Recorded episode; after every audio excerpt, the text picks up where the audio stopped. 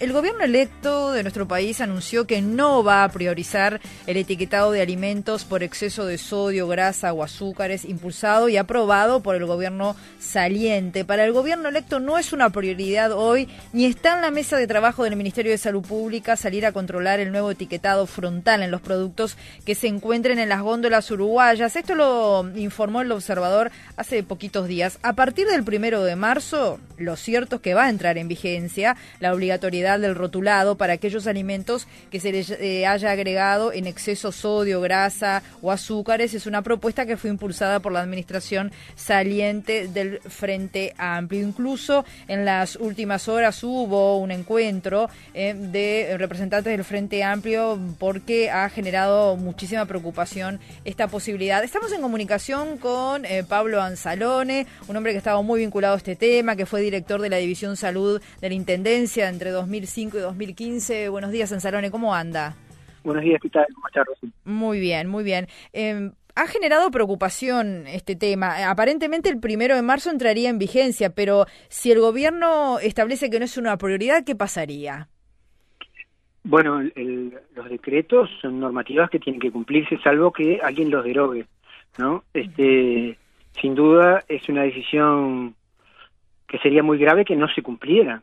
O sea, que alguien, que los organismos encargados de fiscalizar el cumplimiento no llevaran adelante ese control. daríamos una muy mala señal hacia todos los actores. En cualquier caso, ¿no? Las normativas deben cumplirse. Y en este caso está involucrada la salud de la gente. Es muy raro, realmente es muy difícil de entender de que no se priorice el tema de la alimentación saludable en la política de salud. Porque nuestro país tiene un problema grave en ese sentido. O sea, hemos tenido un aumento muy importante de la hipertensión, de un 30 a un 37% ¿eh? en pocos años. Y eso es porque consumimos demasiada sal. Este, o hemos tenido un aumento muy grande del sobrepeso y la obesidad. Pasamos del 50 y poco por ciento a más del 64 por ciento de la población. O sea, este, y eso tiene consecuencias este, muy directas en lo que es la mortalidad por problemas cardiovasculares, cerebrovasculares y cáncer, que son la principal causa de muerte en nuestro país. Si ese tema no provoca una gran preocupación, entonces no sé qué es lo que puede preocupar, porque es la principal causa de enfermedad y la principal causa de muerte.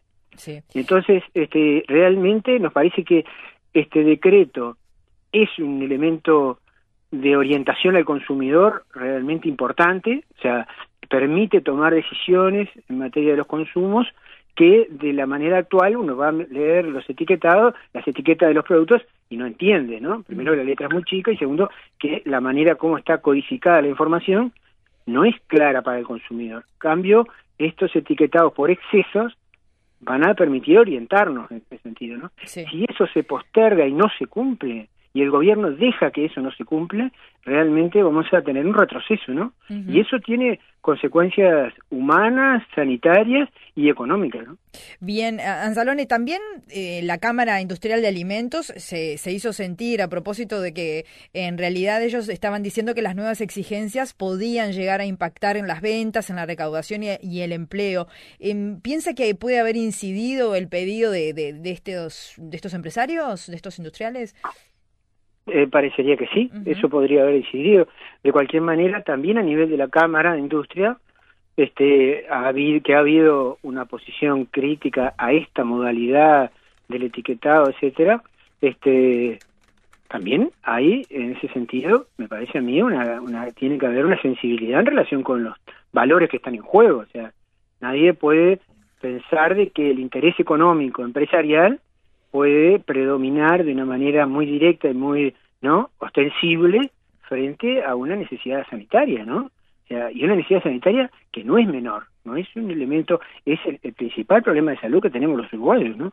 Entonces, este, es posible, también yo conozco a la Cámara de Industria, hemos conversado muchas veces cuando estaba la División Salud, y hay eh, un esfuerzo por parte de ellos de impulsar una reconversión de los alimentos, porque es esta medida, el etiquetado, apunta a un cambio de hábitos, ¿no? O sea, a dejar de consumir en exceso algún tipo de producto. Pero también es una señal para que los industriales cambien la composición de los alimentos, reduzcan el sodio, reduzcan los azúcares, reduzcan las grasas, ¿no? Y por lo tanto vendan productos que sean saludables, no que afecten la salud de una manera tan fuerte como hacen estos ahora, ¿no? este, yo creo que en ese sentido, este, si predominara un interés económico empresarial, sería gravísimo desde el punto de vista sanitario porque eso contradice cualquier principio básico de salud, y es que la gente está primero, siempre. ¿no? Incluso, este, sí. No, le quiero agregar que en las últimas horas eh, el diario El País hablaba de gran preocupación que manifestó representantes de Estados Unidos y de la Unión Europea por este etiquetado en Uruguay, que le habrían planteado la preocupación ante la Organización Mundial del Comercio. Ah, yo he estado en debates sobre esto en el cual casi todos los organismos internacionales, la OPS, la OMS, se han alineado de manera muy fuerte recomendando esta modalidad que es la modalidad que Chile ha aplicado. Sí, sí, sí, sí, el modelo este, chileno.